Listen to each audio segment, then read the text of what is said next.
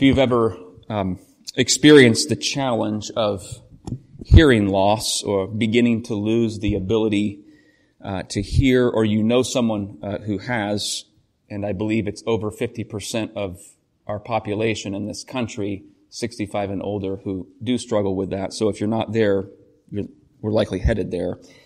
You also know one of the challenges that comes with that is the struggle of not knowing what you or the person might be missing there's words being spoken, there's conversation being had, uh, but the person's struggling to hear them.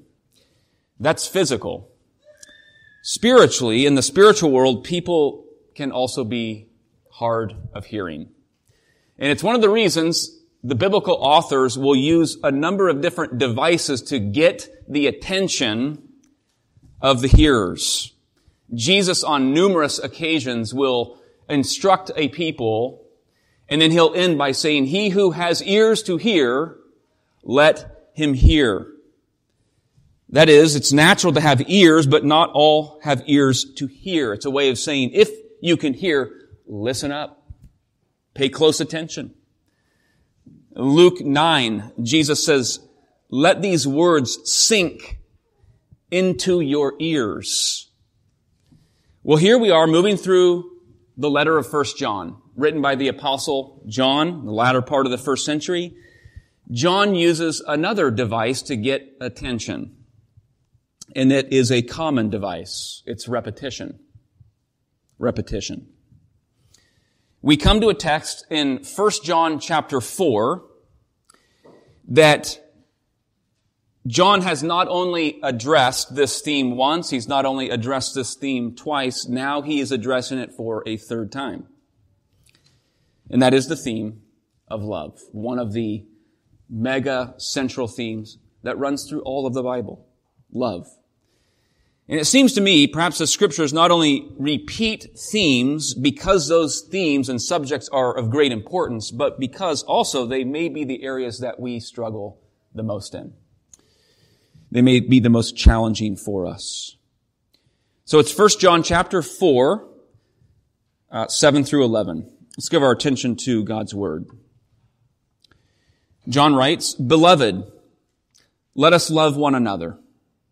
For love is from God, and whoever loves has been born of God and knows God. Anyone who does not love does not know God, because God is love. In this, the love of God was made manifest among us that God sent his only son into the world so that we might live through him. In this is love, not that we have loved God, but that he loved us and sent his son to be the propitiation for our sins. Beloved, if God so loved us, we also ought to love one another. John uses the word love dozens of times in these five chapters of this letter. In fact, in various forms, 51 times. If you were to sit down and read through all of this letter, you'd be hearing this over and over and over again. This is a way that he's communicating. Listen up. Are you getting it? Is it getting through? And the theme takes focus in three main places through the letter. One in chapter two, verses 7 through 11, a second time in chapter 3, 11 through 18, and now in this passage before us. So he's mentioned the word many, many times, but he stops and focuses in on it uh, in more detail uh, in those three areas. And he hits on three different aspects of love. God's love for us, our love for God, and our love for one another. And I think John perhaps of the 12, we, we could call the, the, the disciple or the apostle of love. He knew and he felt the deep love of Christ. He's the one whom Jesus loved as he refers to himself through the Gospel of John. Uh, he was the one there in the upper room in John chapter 13 in his Gospel when they were sharing the Passover meal and Jesus broke bread we're told that he was leaning, resting upon the bosom, the chest of Christ. That's a picture of fellowship and friendship and love. He heard Jesus say in that room, a new command I give you, love one another as I have loved you. Earlier in Christ's ministry as a follower of the Lord Jesus, he heard Jesus respond to the lawyer's question in Matthew 22. What's the great commandment? And Jesus making a beeline to De- Deuteronomy 6 and Leviticus 19 goes to two commands on love. You shall love the Lord your God with all your heart, soul, mind, and strength. A second like it, love your neighbor as yourself. Love was central to the teaching to the ministry, to the work of our Lord Jesus. John is c- continuing that theme through this letter. Yet again, we face a real challenge. I think an increasing challenge in our day and age. And it has to do with words, the meaning of words, the use of words. John in this text is getting to the root of what this word love is about, this agape love, this charitable love. Where does it come from? Who defines it? What defines it? What does it look like? And he does that first by identifying the origins of this love. Where does it have its beginning? So he says in verse 7, Beloved, let us love one another, for love is from God, and whoever loves has been born of God and knows God. And then he says, God is love. So he is getting to the root, to the core, the origins of this love. And we know words are very powerful. Words can create life. Words can cut, create death in a sense. They're powerful not only because of their meaning, but because their meaning can be distorted and misapplied, misused. In thinking about the importance of words, I'm uh, drawn back to those words and that great line from The Princess Bride. Inigo Montoya. You keep using that word, but I don't think it means what you think it means. You keep using that word, but I don't think it means what you think it means. How true that is of the word love in our culture today. We have a different understanding as Christians from God's Word of what love is. We live in a society, in many ways, that bases its understanding and demonstration of love on the self. Love begins with me, says the world. And then I project my understanding, my thoughts, my actions onto the concept of love, and that's what makes love love. That's what defines it. So love becomes whatever you say it is. Love becomes whatever you say it is, whatever I say it is. And it's how a society gets to a point where you read signs now that are produced that say love is love. We don't even, we don't know. It's just kind of a circle. Everyone, anyone can define love. Love is anything. Love is whatever you want it to be. In contrast, John says to know what this love is, this agape love, one must know what God, His character and works are about. As he says, love is not only from God, but God is love. And one of the wonderful things about the way John has worded this passage is that the love he's exhorting us to is not merely an imitational kind of love. That is a love that we imitate or reflect. It's that as well, but it is more than that. This is a love that results in a participation in God, with God. Whoever loves has been born of God and knows God. And that's a, a, knowledge that is not only about the Lord, but a saving, relational uh, kind of knowledge. Uh, recall John's opening words in this letter where he said, that which was from the beginning, the word of life, that which we've seen and heard, we're proclaiming to you so that you too may have fellowship with us. And our fellowship is with the Father and with His Son, Jesus Christ. Our Christian life and our life of faith, our life of love is much more than a reflection of God's character. It is a new life of fellowship and communion with God Himself how easy it is to lose the wonder of this truth. That we've not only come to know about this God, we have come into fellowship with this living God. Having been born of Him through the sacrificial death of Christ, we become a child of God. His DNA, if we want to put it that way, His DNA comes to live within us.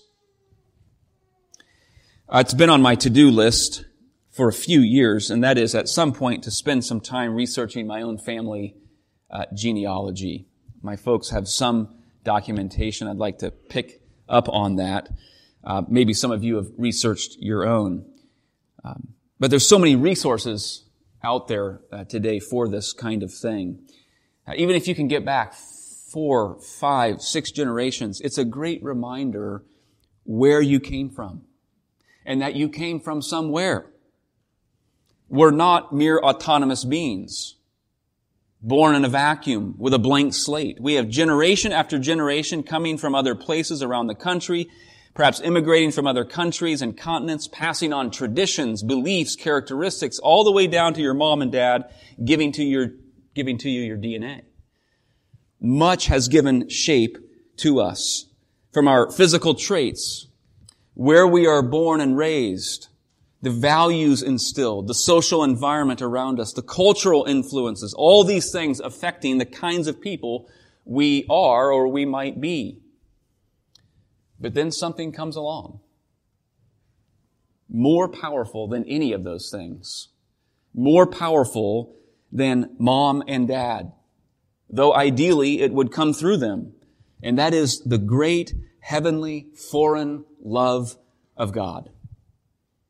You re- remember what he said in chapter 3 verse 1. See, look what kind, what nature of love the Father has given to us that we would be his children. And so we are.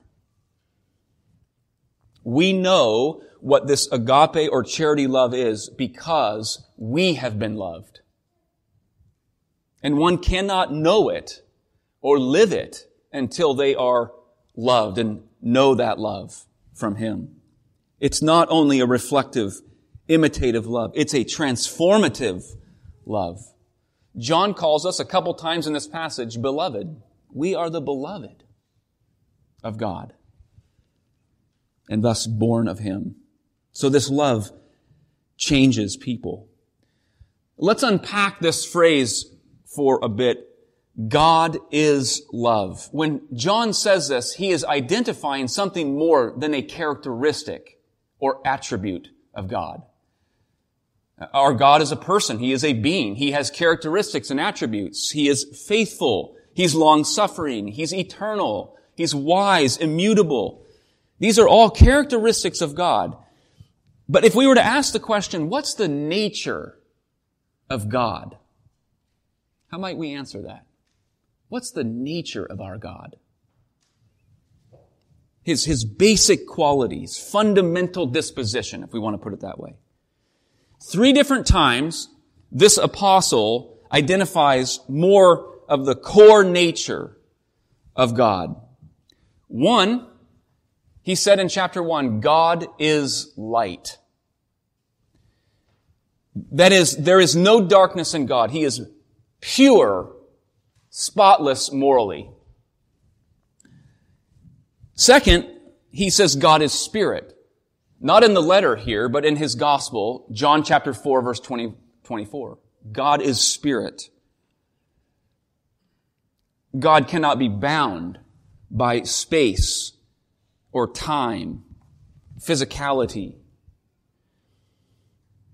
And then a third time, John says here, God is love. So to say God is love is to get more to the core of the nature of who God is. It's saying more than God loves.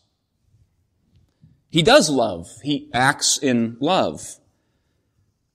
But here John says God is love, which means central to his nature, as one person put it, is a settled disposition toward us that flows from his being, his nature and his divine attributes. Who God is by nature is one who pours out. That is that agape. That is that charity.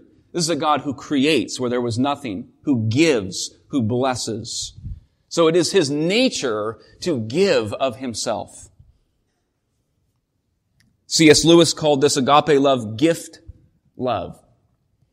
Lewis said, in God there is no hunger that needs to be filled, only plenteousness that desires to give. This kind of love in us enables us to love those who to us are naturally unlovable. And that's where John is going here. This love is what transforms and enables us to love in like manner. So this is a love that's not just to be known in our minds or understood, studied, or preached about. It is to be rejoiced in. Remember what the apostle Paul prayed for the Ephesians in chapter 3. Well-known words.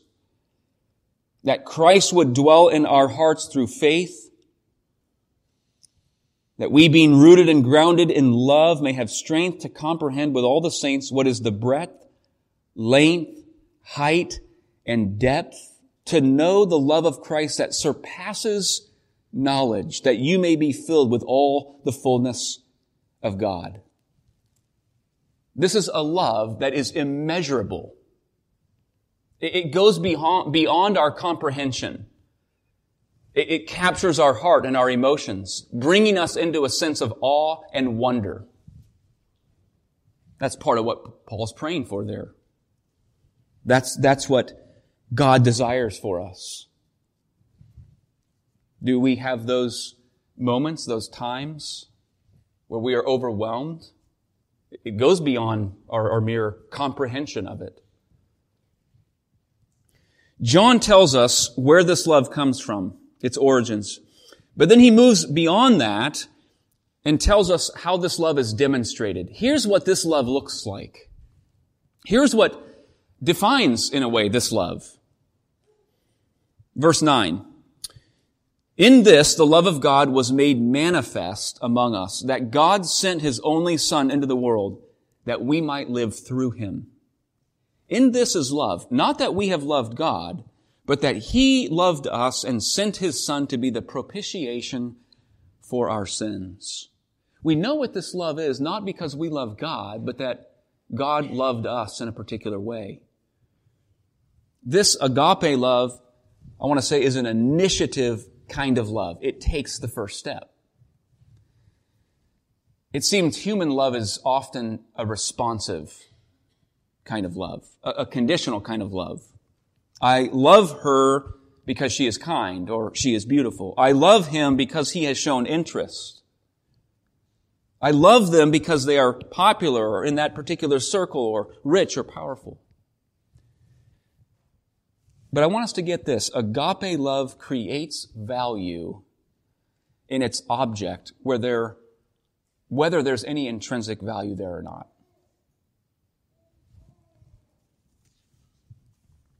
Think about this. The sun outside shines on the earth not because the earth is the earth, but because the sun is the sun. God loves you because he is he, not because you are you.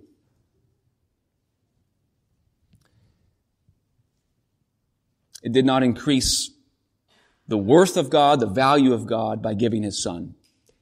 He gave his son because he is love. This is a love not only to know about or to reflect upon, but to be changed by.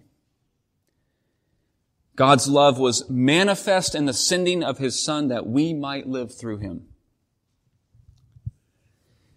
This past week, while uh, sitting outside under our covered porch, uh, reading to my wife Shelley and talking together, I think it was Monday, the thunderstorms moved in and they moved in quickly and the rain started coming down harder and harder. Didn't help that the, the gutters were, I think, clogged. So I was kind of moving my chair further and further uh, under the porch, uh, and it was really loud. And I turned around and I noticed something I guess I hadn't paid close attention to before. And I said to Shelley, "What is that?" She said, "That's a rain chain." Does anybody know what a rain chain is? Some, okay. Well, it hangs on the corner of our gutter, and it's just a series of brass bowls, one on top of another, chained together. And then that bowl has a hole in the bottom. So the rain comes in and then the rain goes through to the next uh. And I thought to myself, that's, that is a picture of the church. That is to be a picture of the church. The rain of God's grace is lavish. His love in Jesus Christ is, Christ is poured out. For God so loved the world. And we are called to turn our lives toward Him, to receive His great love, and then to offer that love to another. He's designed us this way. We sing that hymn, There is a fountain filled with blood drawn from Emmanuel's veins, and sinners plunged beneath that flood lose all their guilty stains. If we would love one another, be charitable toward our wife or husband, seek to bless the other, a significant question might be raised from this text. Is your life turned and oriented toward this God? In prayer, in reading and meditating upon the wonderful truths in His Word, thinking upon that which is pure and good and excellent as Paul tells us to do. If that love is not filling us, consuming us, some other love is going to. A love of self, a love of pleasure, a love of money, a love of comfort. Several other ways we see here in just verse 9 and 10 the greatness and the glory of this love. One, this love of God caused the mission to send his son. It says, God sent his son. Amazing love. The offended party is initiating the reconciliation. Should be the opposite. Two, notice who is sent. It's not Abraham. It's not one of the patriarchs. It's not a prophet. It's not even an angel. It is his only son. That word only, monogene, we have borrowed in English. We get two words from it. Mono, one, and genes, or kind. His one and only son. That Jesus is a one of a kind person unique, divine, sharing in the very Godhead. Our sin, our situation was so broken that only this one could remedy the problem. Three, we see the greatness of this love in its purpose, that we might live through him. So, two words in this passage that might serve as takeaways. One centers on God's love for us, the other on our call to love. First, propitiation. John's mentioned this word before in chapter 2. That's a word you don't hear every day. When you're running late for class, work, we know a teacher or boss is going to be upset. We likely don't say or think to ourselves, I'm going to have to find a way to make propitiation. We don't speak that way. John's used the word before, and it means to appease one's wrath. Why is propitiation needed for our sin? The answer is that God is not only a God full of grace and mercy, kindness and compassion, He is holy and just. Sin is an affront to the holiness of God. And his wrath is his settled disposition toward all sin. We need to remember God's relationship to the world. It does contain common grace. The rain falls on the just and the unjust. The rain falls on the believer and the non-believer. But his relationship to those outside of Christ is largely defined by wrath. Romans 1:18. For the wrath of God is revealed against all ungodliness and unrighteousness of men who in their sin suppress the truth. This is why propitiation is so precious and so significant to us. Christ bearing in our place the judgment and wrath of God, receiving himself what was due to us. It's not in our everyday vocab. But we should awake every new day with thankfulness that our God smiles Our God has a bright countenance toward us because of the work of Christ for us. And then a second and final word is the word ought. Not as technical as propitiation. Verse 11. Beloved, if God so loved us, we also ought to love one another. That word is not an optional kind of thing. It means we are bound. Remember who we were. We were bound to ourselves, bound in sin. Now we are bound to this God, bound to His love. This is a love that captures people. God sent His Son that we might live through Him. To whom do we need to demonstrate this love? To whom do you need to demonstrate this love? This love of charity, of agape, it takes on various shapes. That's our call to apply this agape love to our life circumstance. What does this love look like?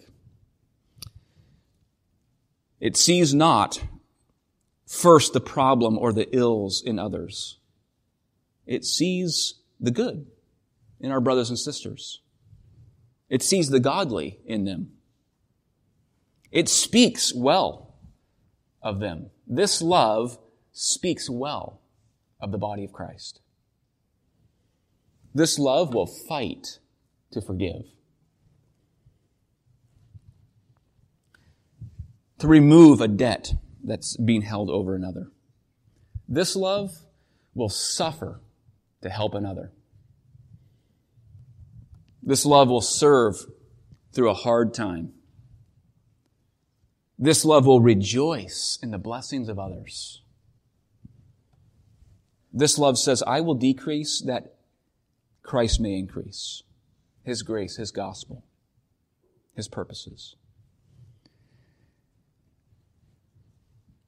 And I want to say it is a tremendous encouragement, one of the greatest encouragements to me, uh, to see and to hear the bearing of one another's um, sufferings and burdens for me as a pastor. Paul said in Galatians chapter 6, bear one another's burdens and so fulfill the law of Christ. What is that law? I think that is the command. Many believe the command to love, to love one another. Let us bear one another's burdens and fulfill, fulfill the law of Christ. Let's pray together.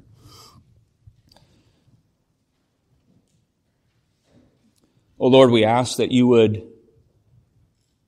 open our hearts and enlarge them, that we would, that we'd know in our minds and understand that we would also feel in our hearts the depth of this love that you have for us. Help us, Lord, not only to manner our lives after it, but to um, be transformed by it, by the power and working of your Holy Spirit. May we know more of it.